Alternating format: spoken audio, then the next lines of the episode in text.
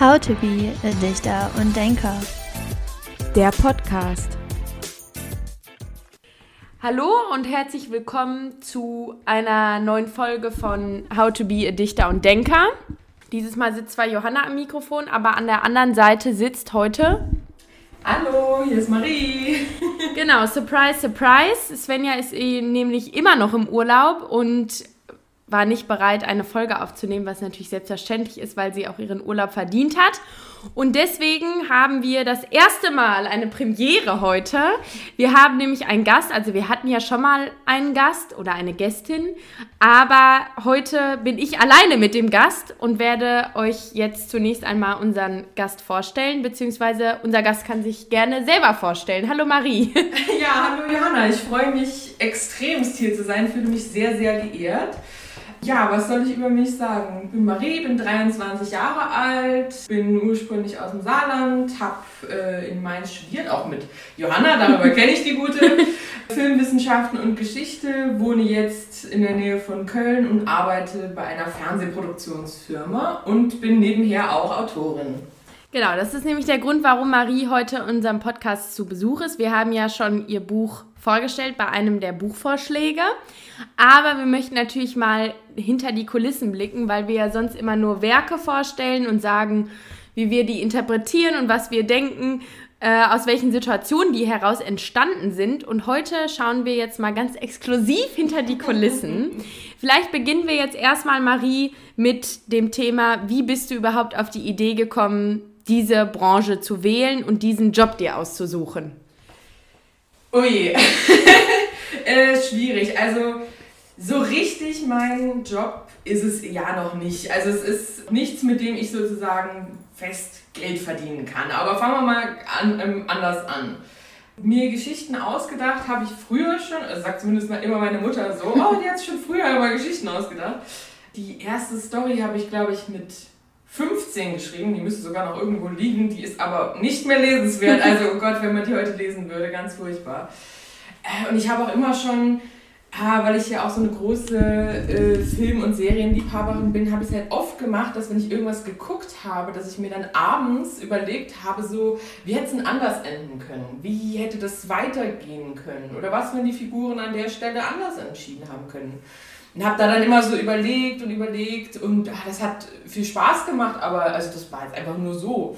Und ähm, mit 16, 17, na, 17 würde ich sagen, kam dann eine Freundin auf mich zu und die hat dann, ähm, also die wusste, dass ich ein großer Manga-Anime-Fan damals war, heute nicht mehr ganz so sehr, aber immer noch ein bisschen. Äh, und die kannte da eben so eine Seite, wo man darüber Fanfictions schreiben konnte und lesen konnte. Und dann kam ich erstmal darüber hinein, habe darüber gelesen und habe dann auch gesehen, dass man auf der Seite auch Originale veröffentlichen konnte. Also einfach so Geschichten. Und das hat mich irgendwie gedacht dann so, ja, naja, man kann das ja mal versuchen. Und dann habe ich so die erste äh, bessere Kurzgeschichte, sage ich jetzt mal, geschrieben. Das war auch nur, boah, zwei, drei Seiten lang. Und die habe ich dann dort auch veröffentlicht und äh, da gab es dann Kommentare und so und das hat Spaß gemacht. Und dann habe ich dann immer weitergeschrieben, habe dann tatsächlich auch mal Fanfictions versucht, aber auch viele, viele Originale eher geschrieben.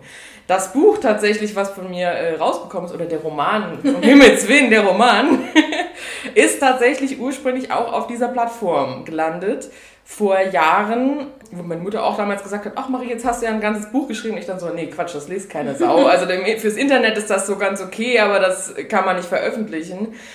Ja, und das ging dann immer so weiter. Im Studium ist es sehr viel weniger geworden, weil, weißt du ja auch, ne, man liest wissenschaftliche Texte, man muss Hausarbeiten schreiben und da bleibt dann die Kreativität ein bisschen auf der Strecke, beziehungsweise die Lust, dann sowas zu schreiben. Und dann kam Corona und ich würde sagen, das ist der winzigste Mini, Mini, Mini-Vorteil, den ich, den ich vielleicht daran äh, genutzt habe, weil ich dann plötzlich Zeit hatte. Bachelor war geschafft und ich wollte eigentlich Praktika dann nutzen, aber da ja Lockdown war und nichts ging und alles zu war und noch keiner wusste, war halt auch da nichts möglich. Und dann habe ich gedacht, so ja, okay, habe ich halt die alte Story nochmal rausgenommen und dann gedacht, naja, man kann ja vielleicht was draus machen. Und so äh, hat sich das dann verselbstständigt. Und plötzlich habe ich immer mehr angefangen zu schreiben und tue es bis heute. Ja, sehr schön. Vielleicht können wir ja erstmal schon mal ganz kurz klären, wie lange du so ungefähr an einem Werk, einem Roman sitzt. Du kannst das ja mal beispielhaft sagen für den Roman, den du veröffentlicht hast. Also mit welchen Zeiträ von welchen Zeiträumen sprechen wir, wenn du sagst, du setzt dich da dran, also von der Idee bis zum Schreiben, bis zum Korrigieren, wie lange ist das dann ungefähr? Also mit dem Buch, was jetzt herausgekommen ist, Ich bin nicht schwul, er ist eben anders, ist das ein bisschen schwierig zu sagen. Es ist ja schon Jahre her und es war ja ursprünglich nur als ein Kapitel Kurzgeschichte gedacht. Dann wurde ich halt quasi, weil eben sehr viel positive Rückmeldung kam und ach, schreib doch weiter, habe ich dann weitergeschrieben, aber da das damals eben noch nicht so professionell war, habe ich da auch noch nicht so krass korrigiert, habe das auch noch nicht so sehr gegenlesen lassen und wie gesagt, das habe ich ja erst letztes Jahr nochmal rausgeholt und dann nochmal gegenlesen lassen und dann überarbeiten lassen. Deswegen ist es bei dem Buch ein bisschen schwierig zu sagen. Ich würde eher sagen, also bei den Sachen, die ich jetzt schreibe, von der Idee bis zum Rohformat brauche ich mittlerweile, würde ich sagen, vier bis fünf Monate. Dann ist aber wirklich nur das Rohformat da. Und dann, ja, Korrektur ist dann halt nochmal, ne, dann liest man es selber nochmal und dann liest es nochmal eine andere Person, dann liest es nochmal selbst und vielleicht liest es sogar dann nochmal jemand anderes. Also das kann auch schon gute zwei Monate, vielleicht auch drei Monate in Anspruch nehmen. Das äh, kommt immer auch auf die Seitenzahl an. Also im Moment schreibe ich ja Sachen so an die 300 Seiten. Also bis es dann so weit fertig ist, dass ich sagen würde, okay, ich kann es jetzt an einen Verlag oder Agentur schicken, kann das schon mal sechs, sieben Monate sein. Okay, gut, dann haben ja schon mal unsere Hörerinnen und Hörer so, eine, so einen kleinen Einblick, aber vielleicht gehen wir jetzt noch mal so einen Step zurück, bevor wir ein Buch fertig haben. Wie ähm, kommst du auf Ideen und äh, wie entwickelst du die? Also schreibst du die auf, sind die alle in deinem Kopf, sprudeln die so einfach dann wahllos aufs Blatt und die Texte schreiben sich von selbst? Also vielleicht gehen wir jetzt mal die einzelnen Steps des Schreibens durch. Zuerst steht ja erstmal die Idee. Wo sammelst du deine Ideen? Wie kommst du da drauf? Wie entsteht eben eine Idee für ein Buch? Also Ideen finden oder Ideen kommen tatsächlich zu den unmöglichsten Zeitpunkten. Also ich kann wirklich da auf der Straße stehen und mir schießt plötzlich was in den Kopf und dann überlege ich, kann das funktionieren? Und wenn ja, dann schreibe ich das in ein Ideenbuch auf. Das habe ich auch wirklich schon ewig. Das war früher gedacht als Ideen, als ich noch die Idee hatte, Regisseurin zu werden, Filme, also Filmideen daraus zu machen. Mittlerweile sind es eher Buchideen. Schreibe ich dann meistens entweder mit einem kurzen Text oder einem Titel oder irgendwie sowas schon auf. Also Ideen, das ist wirklich, kann man überall finden. Dann Ah, das machen auch Autoren sehr unterschiedlich. Also es gibt den Typ, der einfach drauf losschreibt. Das war ich früher, als ich halt noch nicht so professionell gearbeitet habe. Da war ich wirklich so, okay, ich habe jetzt eine Idee, ich schreibe einfach drauf los. Mittlerweile plotte ich doch viel mehr. Also das heißt, dass ich habe eine Idee und das Wichtigste ist für mich am Anfang, dass ich weiß, wie es ausgeht. Also ich muss für mich schon ein Ende im Kopf haben. Das kann sich ändern zum Teil, aber das Grundgerüst Anfang, Ende muss stehen. Äh, und dann plotte ich, das ist für mich, äh, dass ich wirklich die einzelnen Kapitel durchgehe. So, ich schreibe mir so eine ungefähre Zahl auf, wie viele Kapitel ich denke, dass ich brauche, sagen wir jetzt mal 20. Und dann schreibe ich so auf, so erstes Kapitel, das erste Treffen. Äh, zweites Kapitel, keine Ahnung, äh, sie bricht sich ein Bein. Und so weiter und so weiter. Bis dann das Ende kommt. Während dem Schreiben kann sich noch super viel ändern. Also da können Kapitel wegfallen, weil du plötzlich denkst, ach, das ist voll unnötig, das passt jetzt gar nicht mehr da rein. Es können Kapitel hinzukommen, es können Situationen entstehen, weil du lernst ja auch deine Figuren kennen und du fühlst dann immer mehr mit und wenn du dann in so einem Moment bist und denkst dir, genau das passt jetzt dahin, genau so würde die äh, Figur jetzt reagieren, dann schreibst du das halt einfach rein. Und so ist es mir auch schon mal passiert, dass ich tatsächlich ein ganzes Ende bisschen umgeworfen habe, weil es dann einfach nicht mehr so richtig gepasst hat. Aber also das sind meistens so die Schritte. Aber wie gesagt, es gibt auch Leute, die wunderbar einfach drauf losschreiben können und das auch total passt. Und es gibt natürlich noch extremere Plotter. Also die da wirklich bis ins kleinste Detail sich da festnageln. Und genau so muss es äh, jeder Step und alles weitergehen. Das kann ich auch nicht. Vielleicht kannst du mal ganz kurz das Wort Plotten erklären. Ich glaube, das ähm, ist jetzt nicht jedem so geläufig. Oh, oh das ist schwer. Ähm, wie erkläre ich einen Plot? Ach, Oh, weiß ich gar nicht. also man hört es so oft. Also, ein, also für mich ist das, ich kann es jetzt nicht äh, aus äh, die perfekte Definition dafür geben. Für mich ist Plot so eine ähm, Grundstruktur. Also die Story ist für mich ähm, die tatsächliche Geschichte, also was den Figuren passiert. Und der Plot ist für mich eher dieses Grundgerüst drumherum. Also was passiert wann wo. Im Filmischen haben, also im Filmischen kann ich es vielleicht besser erklären. Da habe ich mich tatsächlich mal im Studium gelernt, den Unterschied zwischen Story und Plot. Story ist wie gesagt die Geschichte, was du auf der Leinwand siehst.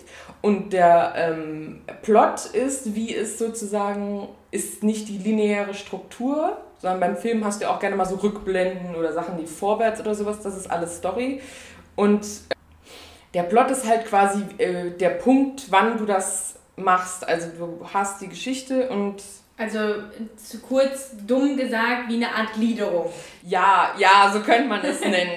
Ich, so Fachbegriffe erklären, so ich nutze sie gerne, aber manchmal weiß ich selber nicht, sorry. Okay, du hast ja jetzt auch gerade schon, nachdem wir das Wort Plot geklärt haben, davor erwähnt, dass du teilweise deine Figuren auch in der Story kennenlernst oder besser kennenlernst. Du erfindest aber ja diese Persönlichkeiten sozusagen, du denkst sie dir aus, das sind Figuren, die du nimmst. Wie gehst du da vor? Weil du brauchst ja schon, also so stelle ich mir das vor, einen Charakter, und äh, einer Figur und du musst ja dir schon vorher überlegen, wie wird dieser Charakter mit seinen Charakterzügen und seiner Persönlichkeit, die ich mir jetzt überlegt habe, in diesen Situationen reagieren. Schreibst du das auch auf? Überlegst du dir das spontan? Wie ist so eine Charakterentwicklung? Ähm, wie entsteht die? Also ähm, das spontan entsteht da allerhöchstens was in den Situationen beim Schreiben. Also ich überlege mir vorher schon ganz genau, okay, ich habe jetzt eine Frau, diese Frau ist von mir ist vom Charakter total schüchtern, total zurückhaltend, kriegt kaum den Mund auf. Und das muss ich ja vorher alles wissen, weil wenn ich es nicht weiß und dann ins erste Kapitel gehe, geht es ja gar nicht. Du musst äh, schon eine Grundstruktur haben für jeden Charakter, den du schreibst. Jeder Charakter entwickelt sich aber natürlich in der Story. Ist wie wir Menschen uns entwickeln im Leben, also die meisten, entwickeln sich auch Charaktere. Und es ist ja auch wichtig, dass eine Entwicklung entsteht, weil wenn am Ende des Buches der Leser sagt, boah, die ist genau wie am Anfang, ist es ja auch irgendwie komisch oder langweilig. Also äh, hat man ja auch bei euch immer ge gehört, also ich höre natürlich auch immer mal wieder in den Podcast rein, dass wenn ihr von Figuren und Figurenentwicklung erzählt ihr auch, guck mal, das war am Anfang und guck mal, wie die jetzt äh, reagiert. Also du musst es vorher haben und ich mache mir dann auch immer kleine, also mittlerweile, wie gesagt, es entwickelt sich auch, wie ich tatsächlich Bücher entwickle, so entwickle ich mich auch in meiner Struktur, dass ich jetzt mittlerweile auch wirklich so kleine Notizen mache, so kleine, sowohl vom Aussehen her, das kann man natürlich auch mal vergessen, wenn du irgendwie dann in der 300. Seite bist, als auch so Charakterzüge. Schreibe ich mir dann immer so Punkte auf. Und dann gucke ich halt äh, im Schreiben, wie es sich entwickelt. Und jetzt mal so eine ganz, also das ist ja eine sehr subjektive Frage, aber vielleicht ähm, kannst du die ja trotzdem beantworten. Fällt es dir leichter, Charaktere nachzuzeichnen bzw. zu beschreiben, vorzustellen und über die zu schreiben, wo du jetzt auch persönlich mit mm, ja, so eine gewisse Sympathie hast? Oder findest du spannender, vielleicht auch Charaktere zu entwickeln, zu beschreiben, in die Story mit einzubauen, wo du vielleicht persönlich würdest, würde es die gäbe, nee, würde es die geben, persönlich sagen würdest, boah, ich hab mega, hätte mega die große Antipathie zu dieser Person, beziehungsweise würde die auf gar keinen Fall mögen. Also was fällt dir da so leichter? Mm, also ich, puh, ich glaube, Personen zu beschreiben, die man selbst mögen würde oder den, ich sag mal, den, den guten Charakter, den Held in der Story zu schreiben, fällt mir im Moment leichter. Ich habe aber bisher auch noch keine Story gesch geschrieben, wo der wo es so einen klassischen Bösewicht oder so eine Antipathiefigur gab, die so eine große Rolle spielte. Ich glaube, wenn ich eine äh, Story tatsächlich schreiben würde, wo das so wäre, das wäre auf jeden Fall eine spannende Herausforderung, aber kann ich heute noch gar nicht sagen, wie gut mir das gefallen würde oder auch nicht gefallen würde. Okay, gut. Jetzt sind wir ja eigentlich bei dem Step, also du hast deinen Plot, du hast deine Figuren, du hast dir die Überlegungen gemacht und wie kann man sich jetzt den Schreibprozess vorstellen? Also sitzt du da jetzt jeden Tag und sagst, ich schreibe jetzt jeden Tag 10 Seiten? Oder gibt es Tage, wo du zum Beispiel, weiß ich jetzt nicht, 50 Seiten schreibst? Das ist ein bisschen unrealistisch, das ist sehr viel, aber sagen wir mal 10, 15, 20 Seiten und an anderen Tagen schreibst du dann gar nichts. Also ist es dann wirklich dieses Klischee, ich habe jetzt gerade eine Muße und wurde von der Muße geküsst und kann jetzt gerade schreiben und an manchen Tagen hast du ein Schreibtief oder ist das genauso strukturiert dann wie mit deinem Plot? also ich wünschte, ich könnte an einem Tag mal 10, 15 Seiten schreiben. So produktiv bin ich leider nicht. Wäre ich so produktiv, würde ich nicht so lange brauchen. Das äh, kann ich dir jetzt schon sagen. Da würde ich ja in drei, zwei, drei Monaten wäre ich ja dann mit dem Rohplot fertig. Das wäre schön. Ich habe ja auch leider äh, wegen meinem anderen Job, bei dem ich ja auch irgendwie Geld verdienen muss, äh, ja auch nicht immer so viel Zeit. Aber ich habe es mir tatsächlich vorgenommen, dass ich jeden Tag schreibe, weil am Anfang, als ich dann halt wirklich das aus Spaß damals geschrieben habe, habe ich das nicht gemacht. Und da bin ich auch sehr schnell dann aus dem Rhythmus gekommen, hatte dann war dann faul, hatte dann keine Lust, deswegen habe ich mir halt gedacht, okay, wenn du es jetzt professionell machst, oder halbwegs professionell, dann äh, muss da auch irgendwie Struktur hinter sein. Das heißt, ich schreibe jeden Tag und ich habe mir auch vorgenommen, okay, jeden Tag mindestens eine Seite schreiben. Wenn es an die Korrektur geht, versuche ich schon mindestens fünf oder zehn Seiten tatsächlich zu korrigieren. Aber schreiben wirklich mindestens eine Seite. Es gibt natürlich so Tage, wirklich, wie du sagst, da küsst einen die Muse.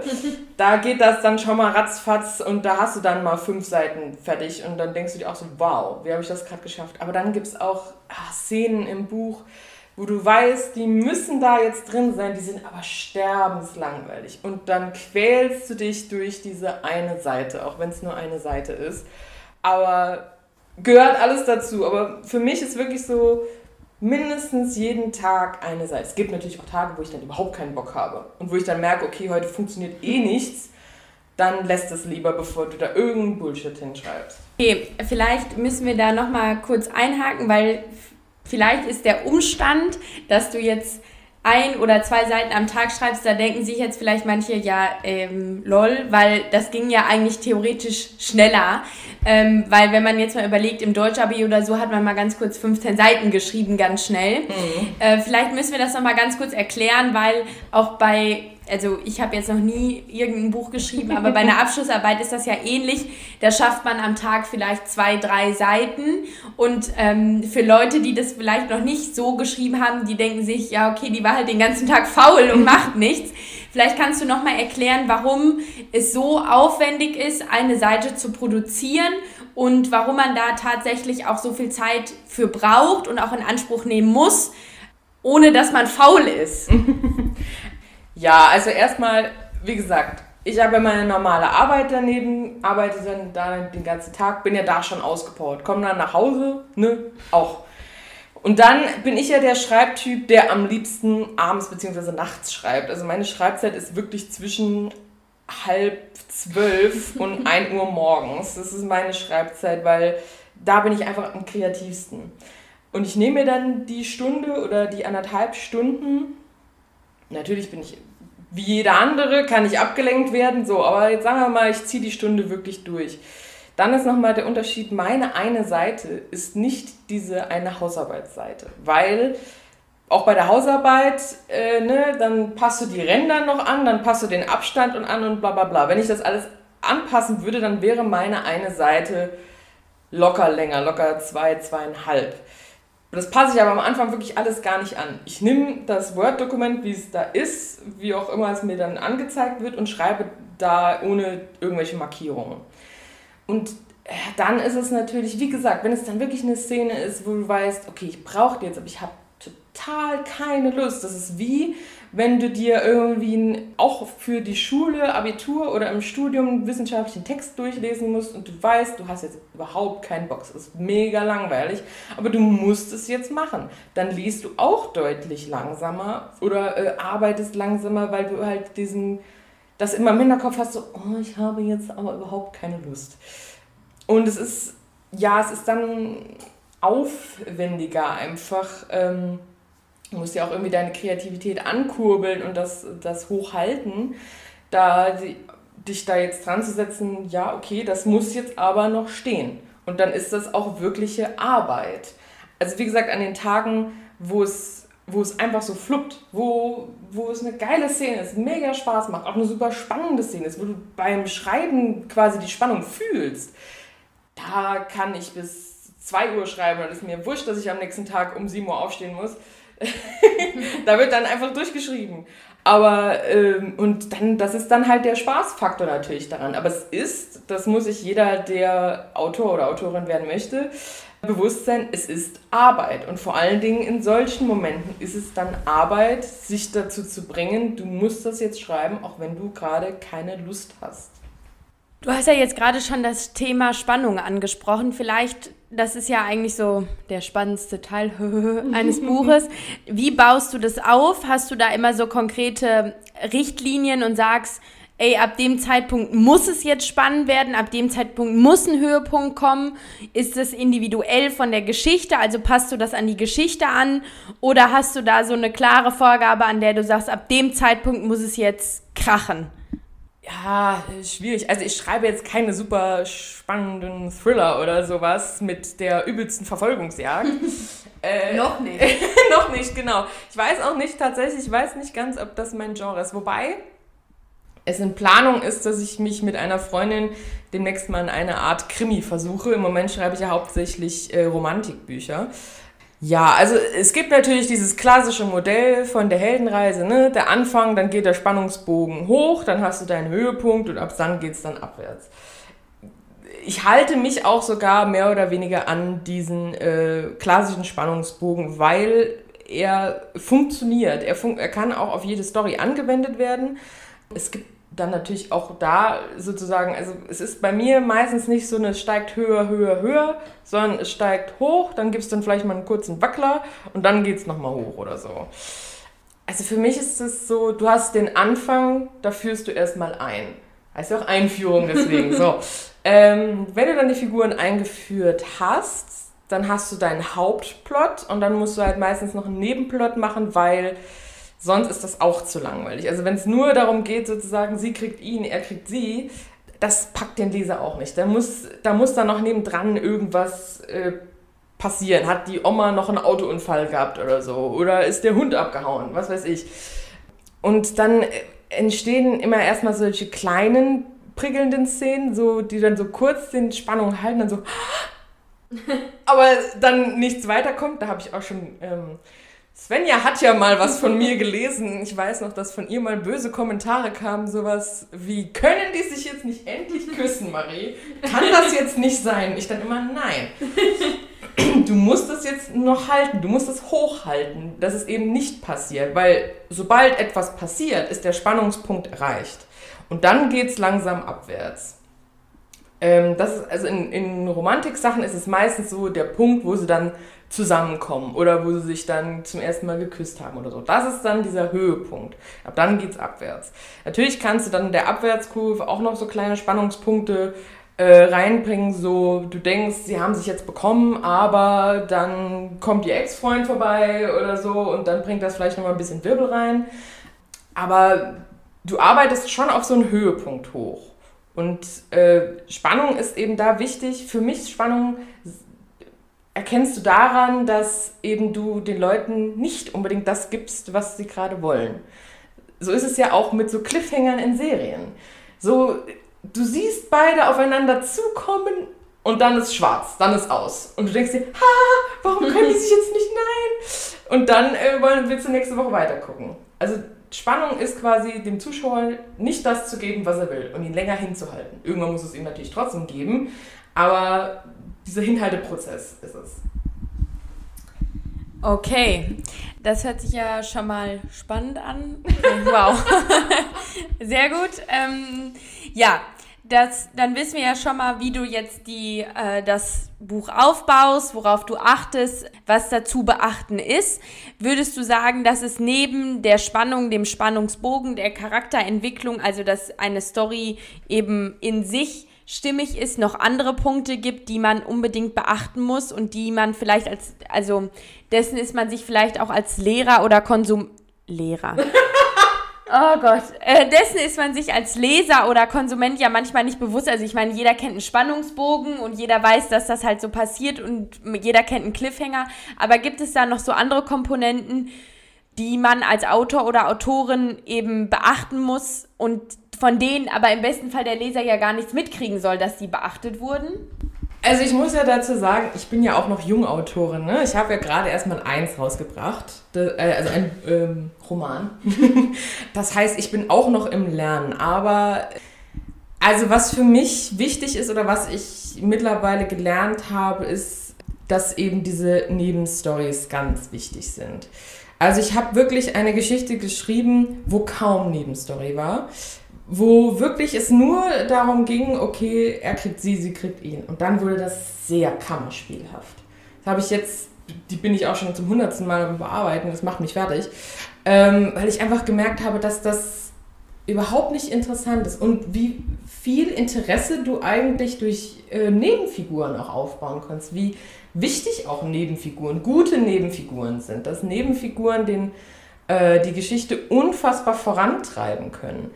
Also, ähm, ich weiß nicht, ob das jedem äh, Leser so oder Leserin so bewusst ist, aber äh, gute Nebenfiguren machen aus einer guten Story eine sehr gute Story. Weil ähm, dann hat der Autor eben auch noch Interesse daran oder sieht eben die Vielfältigkeit. Und im besten Falle helfen die ja auch der Charakterentwicklung des Hauptprotagonisten noch weiter. Also ähm, sowas ist sehr, also das ist wirklich das, was ich so am meisten gelernt habe, neben Story und neben ähm, Charaktere sehr, sehr wichtig. Okay, aber das hatten wir ja auch schon manchmal bei uns im Podcast, bei manchen äh, Werken, die wir vorgestellt haben, dass wir dann auch oft so Nebencharakter nochmal angeguckt haben und gesagt haben, irgendwie, ja, guck dir mal den Namen an, der wurde nicht zufällig gewählt oder wie der sich gegenüber dem Protagonisten oder der Protagonistin verhalten hat mir war das jetzt schon bewusst, aber tendenziell wahrscheinlich gar nicht so doll. Ich meine, das ist ja auch in Serien. Auch Fast. ähm, aber das ist ja auch in Serien. Es ist ja eigentlich ähm, auch darauf zu adaptieren. In Serien sind ja auch Nebencharaktere von Relevanz. Gut, also du hast jetzt, wir nehmen das jetzt mal rein hypothetisch an, du hast dein Buch, dein Roman, dein Werk fertig geschrieben, vollendet. Was kommt dann? Weil wir sind ja jetzt noch nicht am Ende der Fahnenstange. Äh, meinst du auch schon mit Korrektur? Ja, ja. Okay, also wenn, wenn, wenn du wirklich jetzt so überzeugt bist, dass alles fertig ist, ist korrigiert, es ist 300 Mal korrigiert von mir aus und du bist überzeugt, das ist geil, das müssen die Leute lesen. Gibt es natürlich jetzt zwei Wege mittlerweile. Ähm, durch das Internet und die vielen Möglichkeiten gibt es äh, den Weg Self-Publishing oder natürlich den klassischen Weg äh, Verlag. Äh, Self-Publishing ist natürlich in dem Sinne viel anstrengender, aufwendiger, weil, wie der Name schon sagt, du musst alles selbst machen. Es gibt zwar natürlich Portale, die da einen sehr unterstützen, dass das Buch auch wirklich gedruckt wird oder so, aber du musst dich um die Werbung und Lektorat und pipapo alles selbst kümmern. Das habe ich jetzt tatsächlich noch nicht gemacht. Ich bin diesen Weg noch nicht gegangen, weil ich auch ein bisschen Schiss davor habe, Gehen wir mal den klassischen Weg Verlag. Das ist ja auch den, der Weg, den ich mit meinem ersten Buch jetzt gegangen bin. Auch hier zwei Möglichkeiten. Du schickst es direkt an einen Verlag oder du schickst es erst an eine Agentur. Wenn du an große Verlage rankommen möchtest und du nicht gerade irgendwie der neue Fitzek bist, äh, hilft eine Agentur schon extrem, weil sich große Verlage, habe ich auch festgestellt, entweder das nicht wirklich angucken, wenn du es einfach nur so einschickst, oder sich nicht so sehr damit beschäftigen. Aber wenn es halt von einer Agentur vorgeschlagen bekommen, mit denen arbeiten sie halt auch viel zusammen, ähm, dann funktioniert das schon eher. Ich habe das äh, damals nicht gemacht, Agentur, also ich habe es versucht, äh, wurde damals nicht genommen und dann habe ich es äh, selber an einen Verlag eingeschickt. Nun muss man sagen, ich bin an einen sehr kleinen Verlag rangekommen. Sehr freundlichen Verlag, sehr tollen Verlag, aber auch sehr kleinen Verlag. Äh, demnach war natürlich auch die Mittel begrenzt, aber es ist was Gutes draus geworden, würde ich mal behaupten.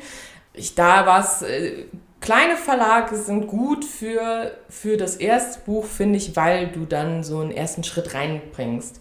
Du kommst rein, dann verstehst du erstmal, okay, wie funktioniert das jetzt irgendwie ein Cover auszusuchen, die Schrift und dann Lektorate und all sowas, äh, Verträge und so.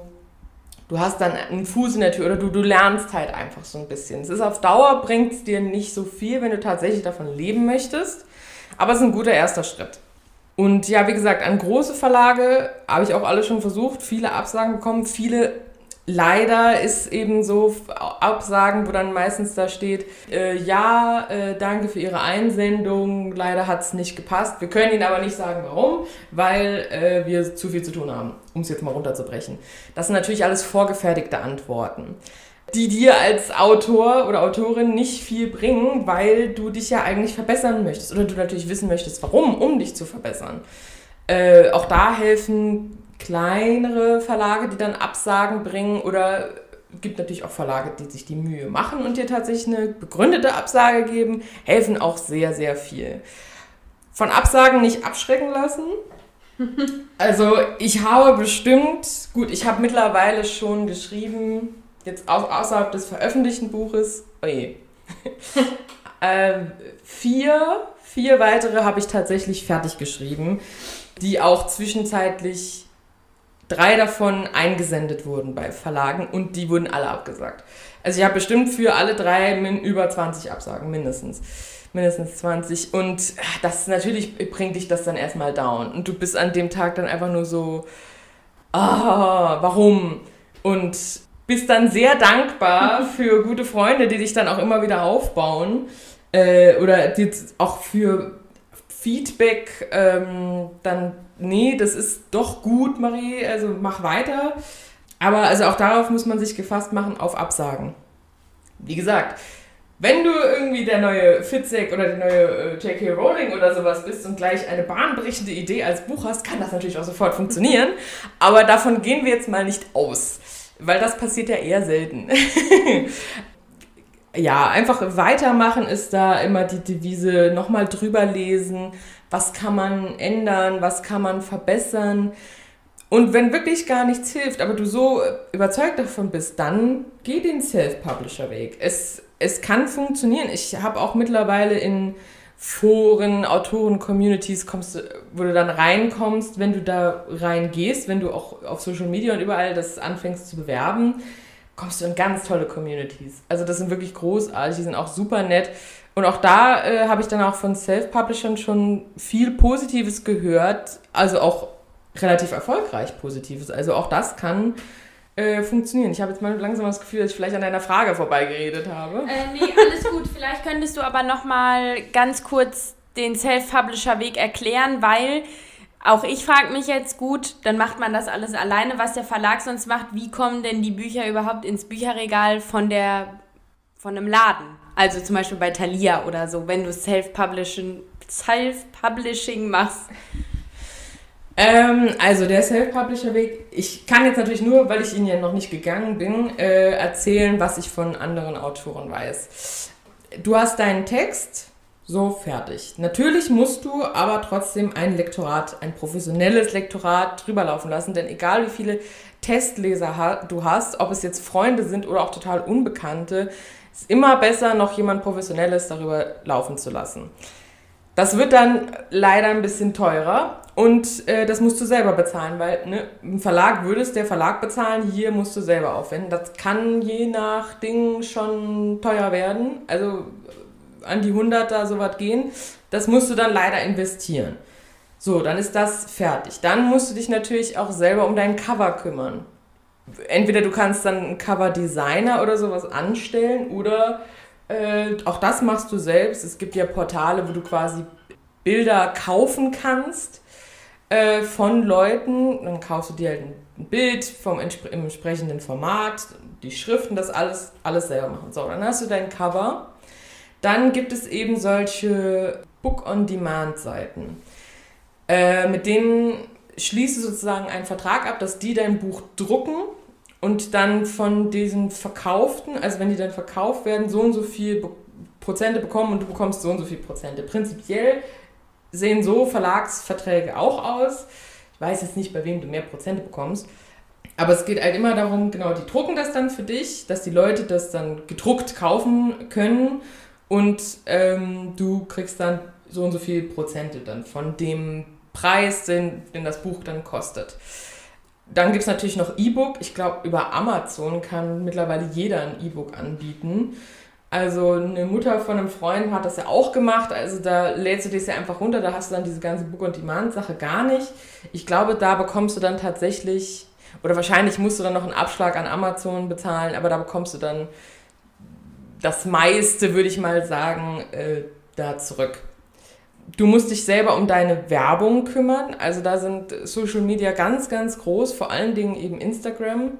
Auch ein Riesen, das nennt sich Bookstagram, kann sich mal ja Leute anschauen, ist äh, sehr süß, die Autoren-Community. Auch da musst du dann irgendwie dein Buch bewerben. Du brauchst Buchblogger im besten Fall, die auch noch helfen, dein Buch zu bewerben. Den, da musst du dann auch nochmal Geld rein investieren, weil du ja den, das Rezensionsexemplar schicken musst auf eigene Kosten. Ähm, und dass das Buch tatsächlich im Handel kommt, schwierig. Vor allen Dingen bei so großen Handelsketten. Also es ist jetzt der kleine äh, Bücherladen um die Ecke. Ähm, da kann das schon funktionieren. Da kannst du mit deinem Buch dann in den Bücherladen gehen das vorstellen und im besten Fall äh, bestellen die es auch tatsächlich und stellen es dann aus. Aber bei so großen Buchketten, hm, ich, da habe ich jetzt eigentlich noch nie äh, tatsächlich ein Self-Publishing-Buch gesehen. Vielleicht ist es möglich, aber extrem schwierig. Also ich kann mir das jetzt so vorstellen, ich habe mein Buch geschrieben, ich habe mir selber ein Cover überlegt, ich habe das da drucken lassen und die Exemplare liegen bei mir zu Hause und wer anders kann es dann übers Internet bestellen, also zum Beispiel über Amazon. Nee, nee, nee, also äh, äh wenn du die, äh, die Bücher dann ähm, äh, auf dieser Seite, also Book-on-Demand-Seite drucken lässt, das funktioniert so, dass die Leute es quasi dort übers Internet kaufen. Dann wird es gedruckt. Das heißt, der Book on Demand, also das Buch wird bei äh, äh, Wunsch. Wunsch, genau, Entschuldigung. Das Buch äh, wird bei Wunsch quasi gedruckt und dann geht das sofort an den Endkunden. Also es ist jetzt nicht so, dass dann irgendwie 20 Bücher gedruckt werden, die musst du dann bei dir stapeln und dann erst verkaufen, ähm, sondern das geht schon alles über diese Seite. Okay, das ist ja schon mal spannend. Vielleicht, ich weiß nicht, ob du dazu auch noch was sagen kannst, aber du hast ja gerade von dem Preis von dem Buch gesprochen. Weißt du, ähm, weil es gibt ja manchmal gibt es ja Bücher, die kosten, weiß ich nicht, 10 oder 7 Euro, dann gibt es manchmal auf einmal plötzlich Bücher, die kosten 25 Euro. Weißt du, woran das liegt und an welchen Punkten man festmacht, wie viel welches Buch kostet? Also das ist zum einen ähm, die Seitenzahl natürlich, je weniger Seiten, desto äh, billiger. Dann kommt es natürlich auch mal drauf an, auf die Cover. Ist es ein Hardcover oder ist es dieses, ich weiß nicht mehr, wie der andere Begriff war von dem Cover. Ähm, also das, was du quasi knicken kannst und dieses Harte, das Harte ist natürlich auch nochmal teurer. E-Books sind ja grundsätzlich billiger, weil du ja nicht drucken musst, also eben keine Druckerei sozusagen bezahlen musst. Dementsprechend sind auch E-Books billiger. Wie man den Preis jetzt genau festmacht, ich könnte mir vorstellen, ich weiß nicht genau, ich könnte mir vorstellen, äh, hat mir letztens jemand gesagt, Lektorate werden nach Seitenzahlen bezahlt. Und äh, wenn eben ein Buch viele Seiten hat, dementsprechend das Lektorat dann vielleicht auch teurer ist, versucht vielleicht ein Verlag darüber auch nochmal Geld reinzuholen und dementsprechend ist es dann vielleicht teurer. Das weiß ich, das kann ich jetzt nicht genau sagen. Dann gibt es auch nochmal ein bisschen Unterschiede in den Genres. Also ich sag mal, diese typischen fiktionalen Genres ist nochmal was anderes, ob du dann für Erwachsene oder für Kinder zum Beispiel dann nochmal schreibst. Oder wenn es dann Kinderbücher sind, ob da, wenn da mit Bildern zum Beispiel auch noch drin ist, weil dann hast du ja auch noch nicht nur quasi einen Autor, der bezahlt werden muss, sondern auch einen Illustrator. Dementsprechend Bilder können dann auch teurer sein. Also das ist sehr unterschiedlich. Ganz genau kann ich jetzt nicht alle Faktoren aufzählen, die jetzt ein Buch was wie teurer machen. Aber das sind so ein paar, wo ich mir auf jeden Fall vorstellen kann, dass es daran liegt. Ja, klingt logisch und vielleicht sollte ich dann das nächste Mal, wenn Svenja im Urlaub ist, einen Verleger oder eine Verlegerin einladen, der oder diejenige könnte mir ja dann die Frage beantworten. Aber erstmal hoffen wir nicht, dass Svenja demnächst wieder so lange im Urlaub ist. Ich glaube, du hast damit eigentlich schon alle meine Fragen beantwortet und ich hoffe auch die Fragen unserer Zuhörerinnen. Vielleicht möchtest du noch ein Abschlusswort sagen oder einen super guten Tipp mit auf den Weg geben äh, für junge Autorinnen oder auch Interessierte, wie auch immer. Das letzte Wort gehört dir. Also wenn ihr einen Verleger einladet, ne, dann möchte ich aber, dann werde ich auf jeden Fall zuhören. Ich brauche noch ein paar Infos. Äh, nein, also für wirklich alle da draußen, die ähm, eine tolle Idee haben, ne, die sich das vorstellen können fangt, also ich kann Gutes, Gutes davon erzählen, fangt an, das wirklich im Internet vielleicht auf solchen Portalen zu veröffentlichen. Schaut, was für eine Resonanz ihr da bekommt. Da bekommt ihr sie direkt. Und wenn ihr euch dann wirklich daran setzen wollt und sagt, ich möchte das jetzt veröffentlichen, dann seid quasi darauf gefasst, dass es nicht so einfach und so schnell ist, dass ihr, dass da jetzt kein direkt großer Ruhm rauskommt und wahrscheinlich auch das erste Buch nicht sofort ein Bestseller ist. Also ähm, ich möchte euch nicht die Muße nehmen, ich möchte euch nur vielleicht ein paar Illusionen nehmen, auf die ich ja auch selber ein bisschen reingefallen bin. Nichtsdestotrotz, jeder Mensch braucht Fantasie, jeder Mensch braucht Geschichten. Ob die jetzt auf der Leinwand sind oder in einem wunderschönen Roman verpackt, wir brauchen das, wir wollen das. Also wenn ihr das wirklich glaubt und denkt und überzeugt seid, das ist das Allerwichtigste. Überzeugung für die eigene Geschichte. Dann macht was draus. Dann bringt sie irgendwie raus. Es gibt für alles eine Leserschaft. Habe ich auch nicht erst gedacht, dass es, dass jemand mein Buch, das ist wirklich, ich dachte, das wäre so nischig. Und jetzt lesen es Leute. Und ich habe Sachen verkauft und ich bin selber noch überrascht. Also, wenn ihr es tun wollt, dann mit Vollkaracho. Ja, in diesem Sinne wünsche ich oder wünschen wir beide euch natürlich eine schöne Woche. Nächste Woche wieder wie gewohnt äh, mit Svenja. Bei dir bedanken wir uns natürlich herzlich, Marie, dass oh, du gerne. eingesprungen bist für Svenja. Immer wieder. Gerne. Etwas andere Stimme, aber von inhaltlich genauso qualitativ hochwertig. Und ja, dann würde ich mal sagen, bis nächste Woche. Tschüss.